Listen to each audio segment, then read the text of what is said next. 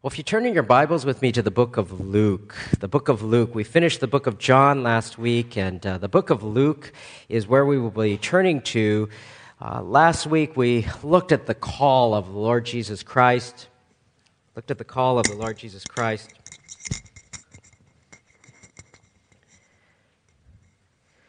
To his disciples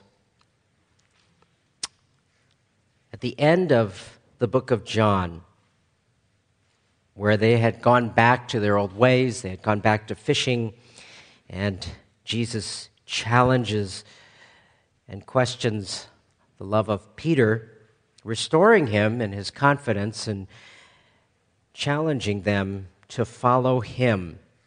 But there is a cost to following the Lord Jesus. As we shall see, three individuals here in Luke chapter 9. Our scripture reading will come from verses 57 through 62. Luke chapter 9, verses 57 through 62.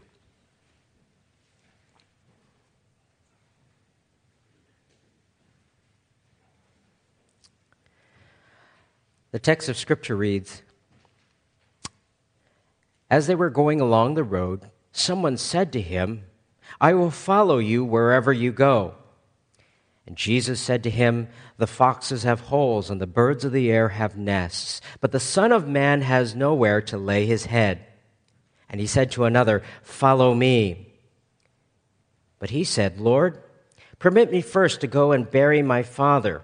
But he said to him, Allow the dead to bury their own dead. But as for you, go and proclaim everywhere the kingdom of God. Another also said, I will follow you, but first permit me to say goodbye to those at home. But Jesus said to him, No one, after putting his hand to the plow and looking back, is fit for the kingdom of God. Let's bow together in a word of prayer. Our God in heaven, we give you thanks for your enduring word. Father, we pray that you would open the eyes of our heart once again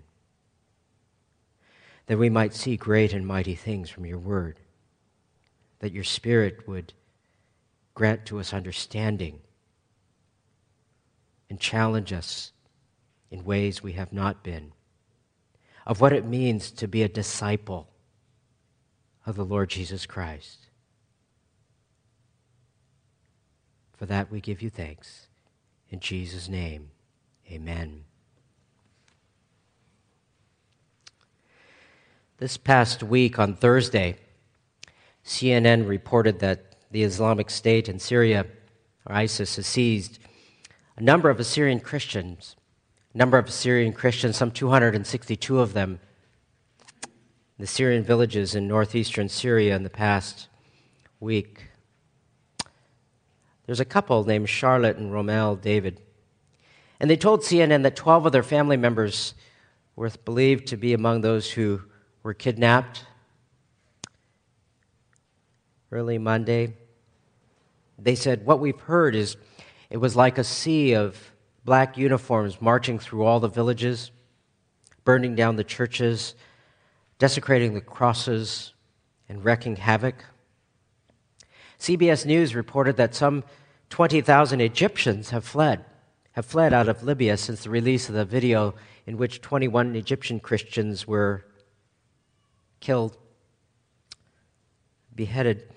Some two to 3,000 Egyptians crossed daily from Libya the past 10 days. Many of them have come from Sirte, which is the central city in which these Christians were abducted. Why?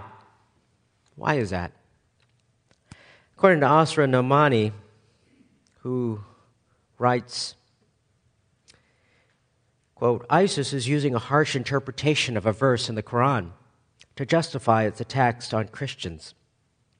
This week's alleged kidnappings of 90 Syrian Christians sent shockwaves around the world, but the young men of the Islamic State have been flagging for months now a simple idea. They follow an interpretation of Islam that blesses a 7th century Quranic war strategy to, quote, capture and besiege anyone who is a mushrikun or a, quote unquote, polytheist. And Christians in the worldview of the Islamic State fall into that category. And she goes on to explain how the mushrikun is a slur word like witch was during the Salem witch trials in Massachusetts in 17th century America. So Christians are seen as polytheistic and Christianity as paganism. She writes, quote, militant Muslims like those in the Islamic State exploit a chapter in the Quran or this passage called the forgiveness, which reads in part, quote, when the sacred months, the first, seventh, eleventh, and twelfth months of the Islamic calendar, quote, have passed, then kill the mushrikun when you find them and capture them and besiege them and lie in wait for them in each and every ambush. Unquote. Because of that threat, because of the threat of ISIS in various parts of the Middle East, Christians have fled. They've fled across borders as refugees and they live in the camps. They've fled for their lives. And the cost of what it means to be a Christian in parts of the Middle East today is very, very real.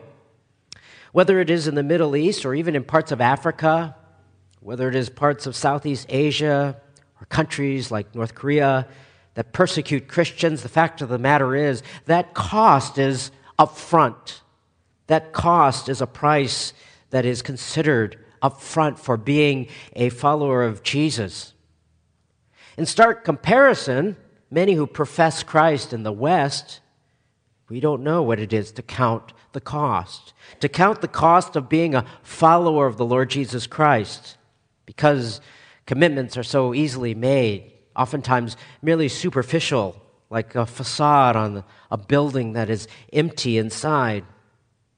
And last week, when we finished the book of John, in John chapter 21, Jesus, who manifested himself to these disciples as he had come to them while they were fishing, Jesus challenges them in his questions.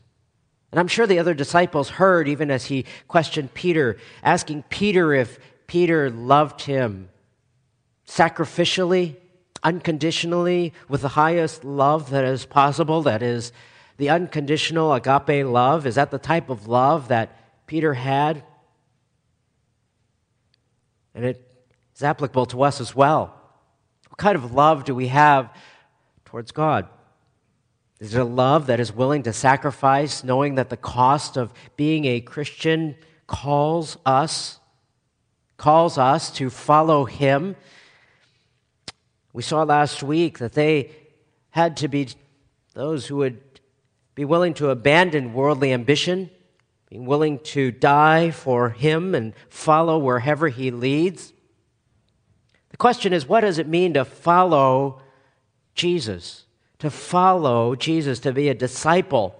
David Platt writes in his book Follow Him, he writes, quote, They believed following Jesus was worth the cost. In Jesus, these men, referring to those in John chapter 21 whom Jesus challenged, these men found someone worth losing everything for. In Christ, they encountered a love that surpassed comprehension a satisfaction that superseded circumstances, and a purpose that transcended every other possible pursuit in the world. They eagerly, willingly, and gladly lost their lives in order to know, follow, and proclaim Him. In the footsteps of Jesus, these first disciples discovered a path worth giving their lives to tread. But 2,000 years later, I wonder, he writes, how far we have wandered from that path. Somewhere along the way, amid varying cultural tides and popular trends, many have tried to minimize Jesus' summons of total abandonment. Churches are filled with people who seem content to have a casual association with Christ and give nominal adherence to Christianity. Scores of men women and children have been told that becoming a follower of Jesus is simply involves acknowledging a certain set of facts or saying certain words. But that is not true. Disciples like Peter, Andrew, James, and John show us that the call to follow Jesus is not simply an invitation to pray a prayer, it is a summons to lose our lives. He beckons us down a hard road. And the word Jesus uses for this associated, is associated in other parts of the Bible with pain, pressure, tribulation, persecution. The way of Jesus is hard to follow and it's hated by many. Almost unknowingly, we shrink back from this cost, choosing to redefine Christianity according to our personal preference. Church traditions, cultural norms. Slowly, subtly, we take the Jesus of the Bible and twist him into someone with whom we are a little more comfortable.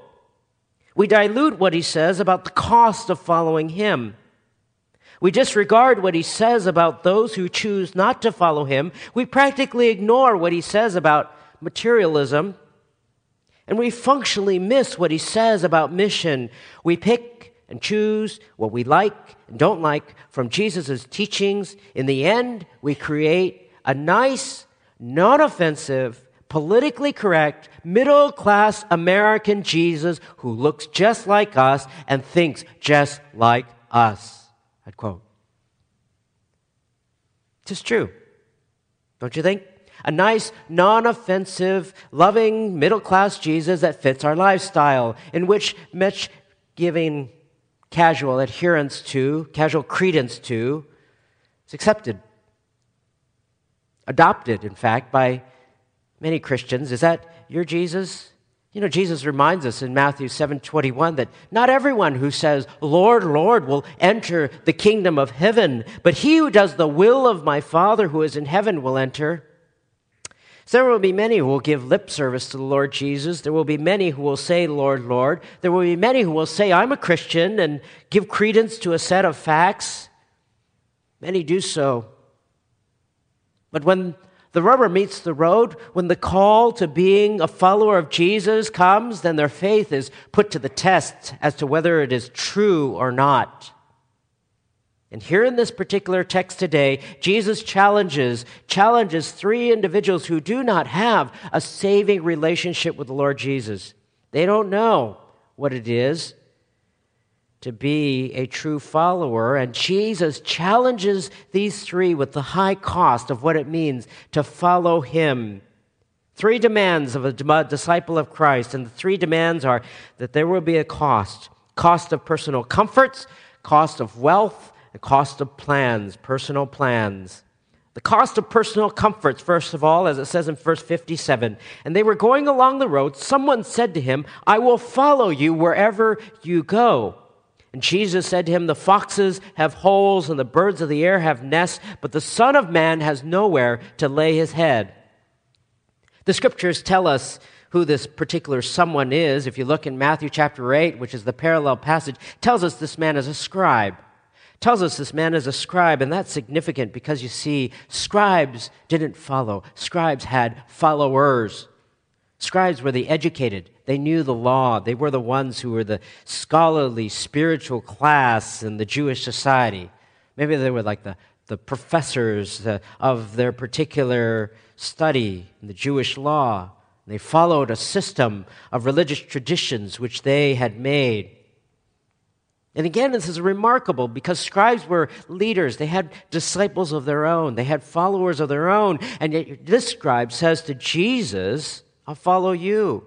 And Jesus wasn't one who was an educated scribe. In fact, he was known to be opposed to man made religions uh, that were concocted by the Pharisees and the scribes of that time. And this particular scribe says to Jesus these things without reservation, but it was also without knowledge of what he was asking. And people do that all the time, don't they? They, they say things not knowing and realizing what they are asking. Children do that when they ask for a pet. They want a dog, they want a cat, or whatever it may be. And who ends up taking care of that dog? Well, you tell them that they will, but who ends up washing them, walking them, feeding them, cleaning up the carpet, whenever it is? Many times it's the parents. They want to be able to drive. But do they really understand what it is to fill the gas tank, to repair the car, to be able to pay for insurance, etc., etc.?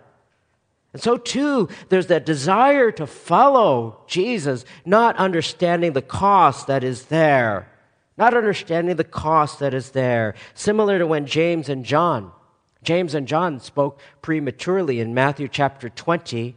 I should say they asked their mother to. Their mother was the aunt of Jesus, Jesus' aunt.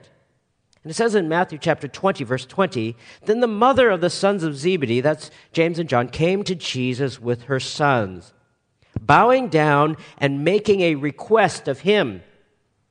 And he, Jesus, said to her, What do you wish?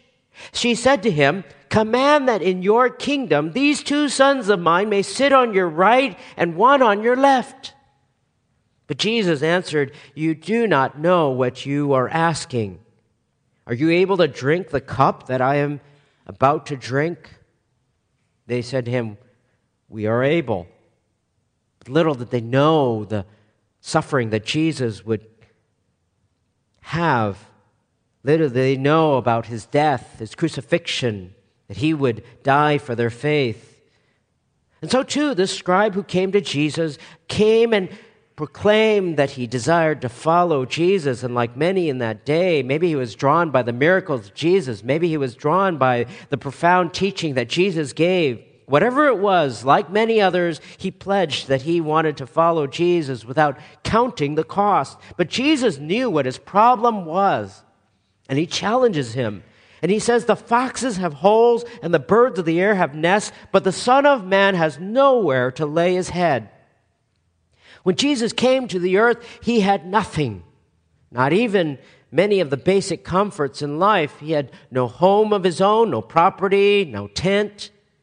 Jesus, when Jesus healed the man born blind in John chapter 7 to 8 1, the text reads after that, everyone, quote unquote, went to his home, unquote. Do you know what Jesus did after that event? He went to the Mount of Olives to pray. While others slept, Jesus prayed. While others were going to their own homes, Jesus was going to sleep outdoors. Not only did everyone else have a home, like even the Apostle Peter had a home, he had a boat, he had a wife. Even the foxes have holes, and the birds of the air have nests. Every creature has a place to stay, but the Son of Man, he said, had nowhere to lay his head. And the message was very clear. The message is if you want to follow Jesus, it's not going to be a life of comfort and ease, of luxury, of whatever it may be. Following Jesus may very well cost you. Near the end of Jesus' ministry, he said to his disciples, They will make you outcasts from the synagogue. But an hour is coming for everyone who kills you to think that he is offering a service to God. Paul reminds Timothy as well that all who desire to live godly in Christ Jesus will be persecuted. There is a cost of following Jesus, a sacrifice of potential personal comforts. There's a man named Adoniram Judson who was a missionary to Burma for 18 years. 18 years he went without a furlough. Six years he ministered there without a single convert.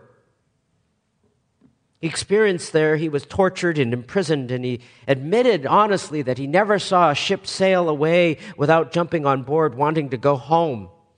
But then his wife, his wife's health broke, and he put her on a homebound vessel with the knowledge that he would not see his wife for two full years.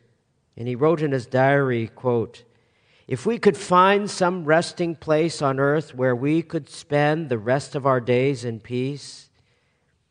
But then he had a little postscript when he writes, Life is short. Millions of Burmese are perishing. I am almost the only person on earth who has attained their language to communicate salvation. Unquote. How would you feel?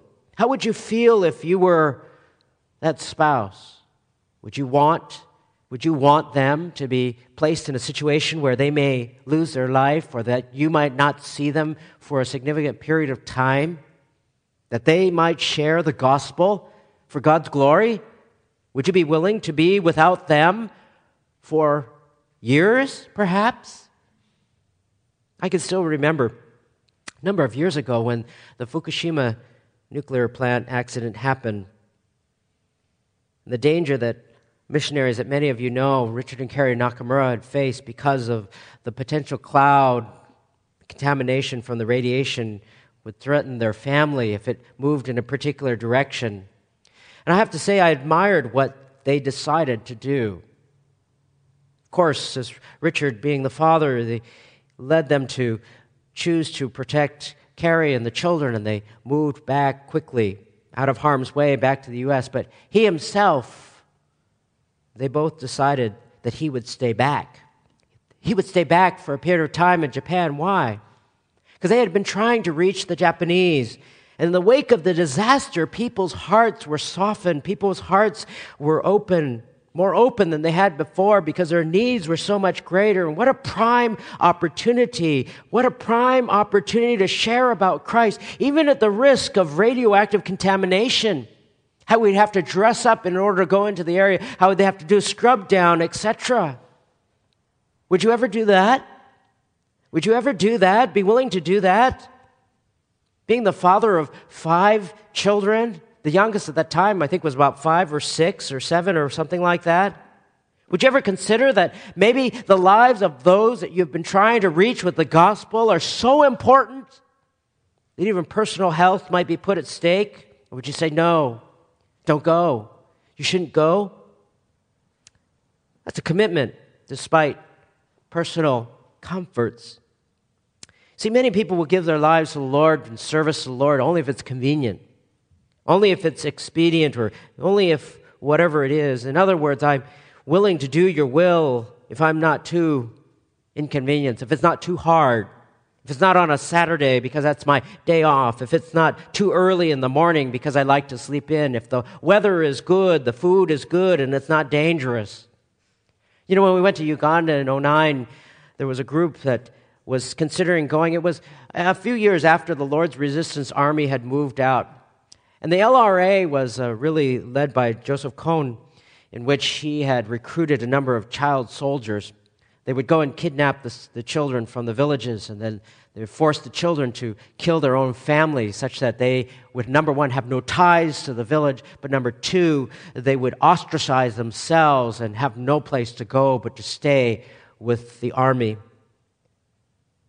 We already knew and publicized it was a former war zone with many of these African children who were part of the army, or if they weren't, they were refugees, many of them without parents. one of the common questions that some asked was Is it safe? Is it safe? And I can still remember what Candace Bingham said. She was the missionary on site, along with Jerry, and what they shared. And her response initially was if you have to ask if it's safe, then maybe you shouldn't go. And I can see her point because traveling, you see, in rural Africa, traveling anywhere and everything, for you risk diseases, you risk what? The suffering that comes because of food, because of poor drivers on the road, because of the sweltering heat, the doctors, other enemies of Christ sometimes would come. They'd be easily carrying AK 47s all over the place when we were there. It's not a mission trip of convenience. There was a missionary society that wrote to David Livingstone. Some of you recognize his name. He was a missionary to Africa, very well known. The missionary society wrote and asked, quote, Have you found a good road to where you are? If so, we want to know how to send other men to join you. Livingstone wrote back, If you have men who will come only if they know there is a good road. I don't want them. I want men who will come if there is no road at all. Unquote. How often is it that we place our lifestyle, our convenience, our comforts, the things that we want above the will and the call of God?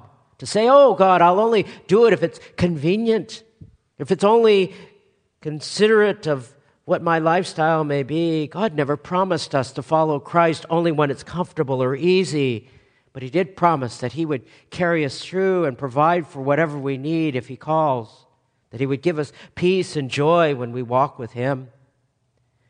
Being a disciple of Christ costs us the cost of personal comfort. Secondly, the cost of personal wealth. The cost of personal wealth, verse 59. And he said to another, Follow me. But he said, Lord, permit me first to go and bury my father. And he said to him, Allow the dead to bury their own dead, but as for you, go and proclaim everywhere the kingdom of God. Now, that sounds like a rather unreasonable response to someone if their father passed away. In fact, the response may even seem somewhat insensitive at first glance, not to allow someone to have a funeral for their father. But the phrase that is said there, Lord, permit me first to go and bury my father, was a common Near Eastern figure of speech, which refers to the son's responsibility to help his father in the family business until the father died and the inheritance was distributed. That could be decades away. That could be decades away. The responsibility of a, a child to help with the family business until the father died and the, inheritance would be distributed. I mean, if you didn't help your father, your inheritance would be lost or significantly reduced. In fact, this man was saying, No, I'm going to wait until I get my inheritance before I follow you. And that's not unlike what many desire today. The sentiment is, I'll live like I live, I desire to live, and then maybe later on I'll follow you. I'll follow you. I remember one person saying to me many years ago, you know, I can, I can accept Jesus right before I die, right? And then I'll go to heaven, right? I'll accept Jesus at the end of my life. Right now, I'll live like how I want to live. Later on, I'll accept Jesus. You can, but you have no clue when you'll die. No one knows when they will die, and they'll have forfeited all of those years of God's blessing when they walk with God. But many desire things like the rich young ruler in Matthew 19 who came to Jesus and said, What must I do to be saved? What must I do to be saved? That's the whole sentiment many had in the Jewish community, that they had to do something in order to be saved. And Jesus told them to love God, obey his commandments, and told him to leave finally all that he owned to follow him. And what did that rich young ruler do? He walked away sad because he could not give up the comforts of wealth. It's always a shock to me when someone says to me, that's said to me more than once, and people have served, they stop serving, sacrificially serving the Lord, and they say, You know, my time is worth, they'll put a dollar amount, or this is less than minimum wage, as if serving the Lord is just not worth my time not worth my time because they view their time in terms of money. That perspective is completely opposite of what it means to give oneself to the Lord, to give oneself to God because of all that Jesus did for them. That would be like saying to your parents who lovingly raised you, who fed you, who changed you, who taught you, who put you through school, and if they need a ride to the hospital for you to say, well, you know what, it's not my time, it's just not worth it. It's, uh, worth X amount of, I think I'll, I'll pay for a cab for you. That would be equivalent to getting less than minimum wage if I drove you to the hospital, mom, dad. You'd be quick to think how ungrateful, how inconsiderate, how disrespectful. What a way to not honor your parents who have given you so very much. And yet, some people look at their God given skills, their God given education, their God given job, their God given salary, their God given abilities, their God given life, and say, like a child might, These are mine. These are mine, my life, my time, my resources. You can't have them, God. My health Wait till God takes that away. Then we would be praying so much more than we ever have, realizing that all comes from God. C.T. Studd, who was a very famous English cricketer and a member of the English 11th cricket team, gave away all of his wealth to become a missionary a little over 100 years ago. And his slogan was If Jesus Christ be God and died for me, then no sacrifice can be too great for me to make for him. Unquote. No matter what the personal sacrifice one makes, it would never compare to the sacrifice of God's Son on the cross for our sins. Jesus doesn't ask us all to sell everything, to live in some commune, but he does tell us not to be attached and to have an abandonment toward the decaying material things that God has granted to us that we might use for his glory. He said in Luke 9:23, if anyone wishes to come after me, he must deny himself. Must deny himself. So do we live that way? Do we live in a way that is characterized by self-denial or self-sacrifice and personal riches? Do they keep you from following Jesus? Like the rich young ruler? Jesus said to this man here, He said, You go and proclaim the kingdom. You go and proclaim the kingdom. The priority is to proclaim the kingdom. Thirdly, not only is there a cost of personal wealth and personal comforts, but the cost of personal plans, verse 61. Another said, I will follow you, Lord, but first permit me to say goodbye to those at home. But Jesus said to him, No one, after putting his hand to the plow and looking back, is fit for the kingdom of God. Jesus knew, you see, Jesus knew the heart of this individual. He had a divided heart, a heart that wasn't fully committed to God, and a heart that was half hearted. And his proposal was conditional. In other words, Lord, if you, if you don't allow me to say goodbye, then forget it. Forget it. I'm not following Jesus. Who knows what he would have done? Who knows what he would have done? Was this an excuse?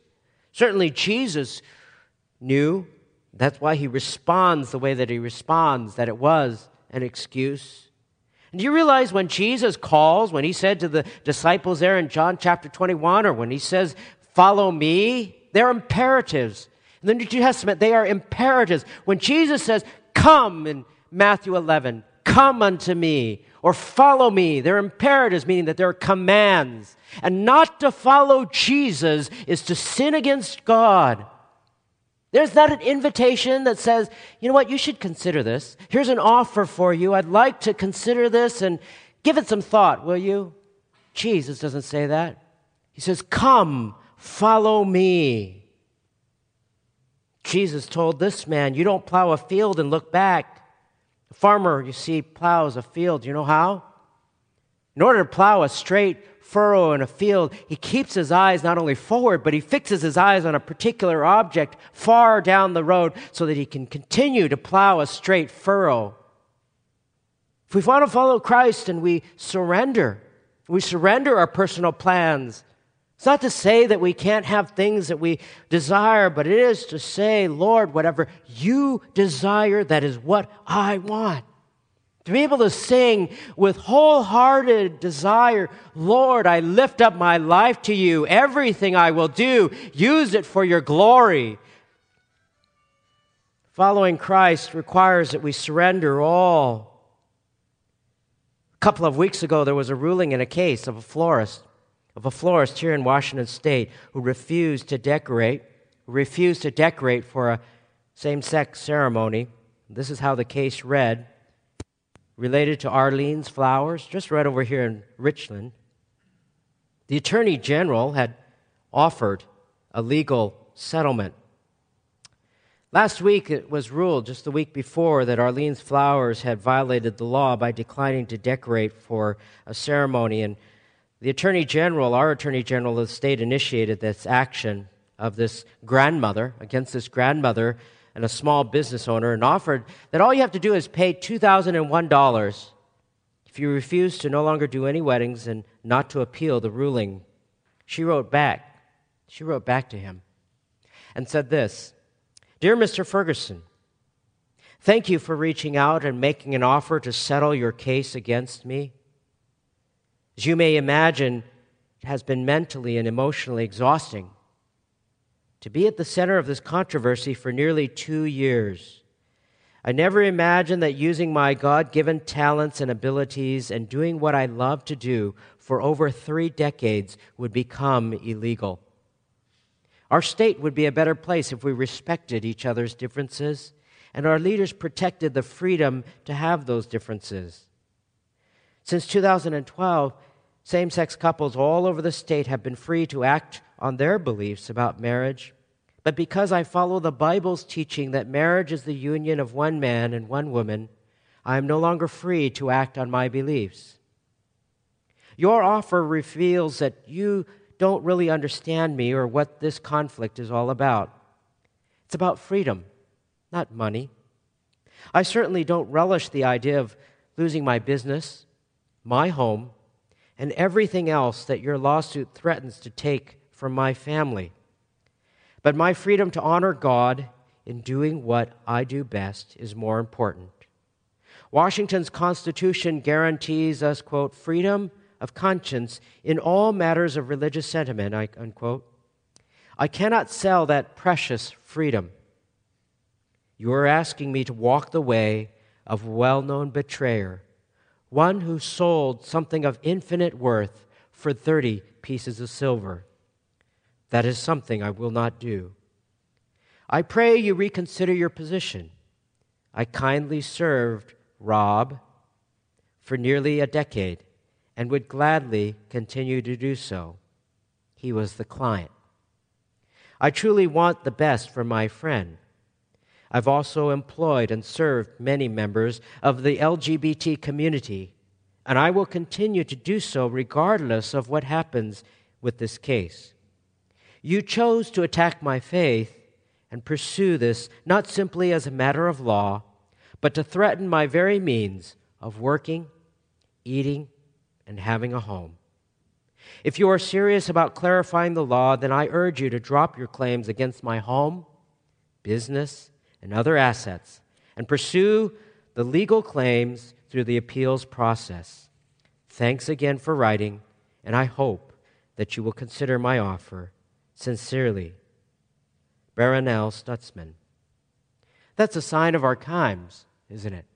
When Christians such as this grandmother, who has employed and served many in the community without discrimination, chooses to do her business based upon her convictions in not participating in a religious ceremony that violates her faith, are threatened with everything being taken away her home, her finances, her assets, her business, something that she has done for for 30 years or more. That is the cost of our faith. It is not small. C.S. Lewis writes in Mere Christianity that Christ says, Give me all. I don't want so much of your time and so much of your money and so much of your work. I want you. I have not come to torment your natural self, but to kill it. No half measures are any good. I don't want to cut off a branch here and a branch there. I want to have the whole tree cut down. I don't want to drill a tooth or crown it or stop it, but to have it out. Hand over the natural self, all the desires which you think are innocent, as well as the ones you think are wicked, the whole outfit. I will give you a new self instead. In fact, I will give you myself. My own will shall become yours. My own will shall become yours. That's the cost, but there is a great reward. 2007, you recall there was a tragedy that happened in December 9th when there was a man named Matthew Murray. He walked into a YWAM, which is Youth with a Mission Training Center in Denver. And there, he was associating with other, other youth.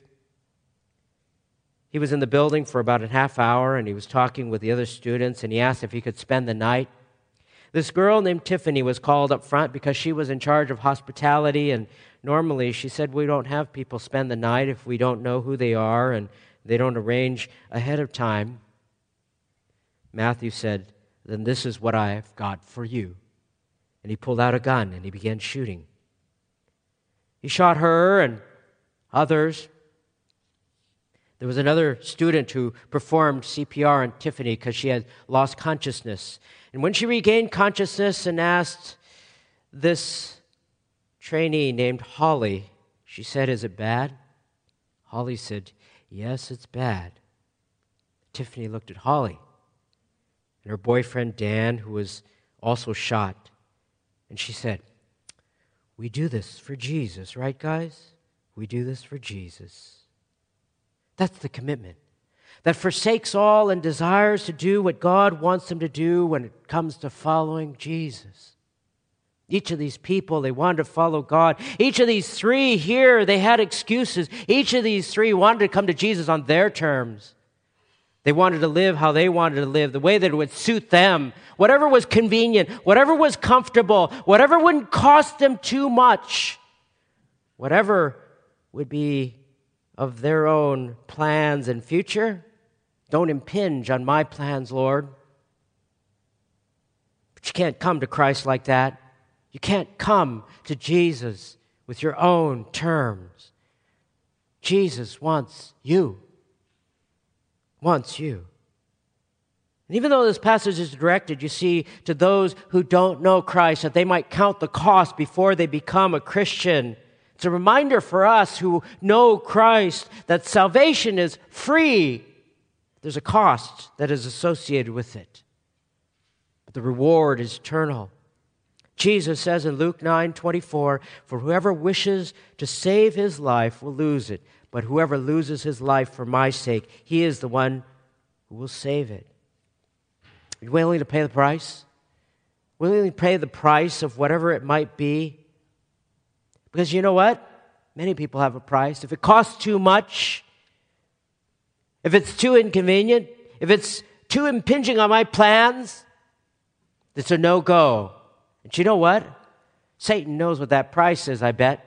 And he'll dangle that in front of you every single time because he'll try to buy you out try to buy you out and say, I'll give you this. It's going to be way too expensive to follow Jesus, too costly, too sacrificial. They'll sue you and take your home, take your business, all the things you've worked for for 30 years. If you take this stand and disobey Christ, sell out, sell out for 30 pieces of silver.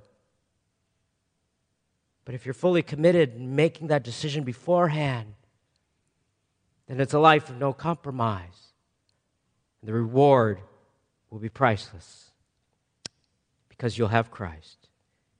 You'll have the favor of God on your side. Let's pray. Father in heaven, O oh God, you have called us to live a life, live a life as a child of God. And God, we pray that you would strengthen our faith to walk with you, to be willing to pay that price in obedience to you and a love for the Savior. May you, O oh God, help us to know what it is, to know what the price is when you have said, Follow me. God, may we be faithful disciples, people who live abandoned to you, willing to do whatever you ask. In Jesus' most precious name, amen.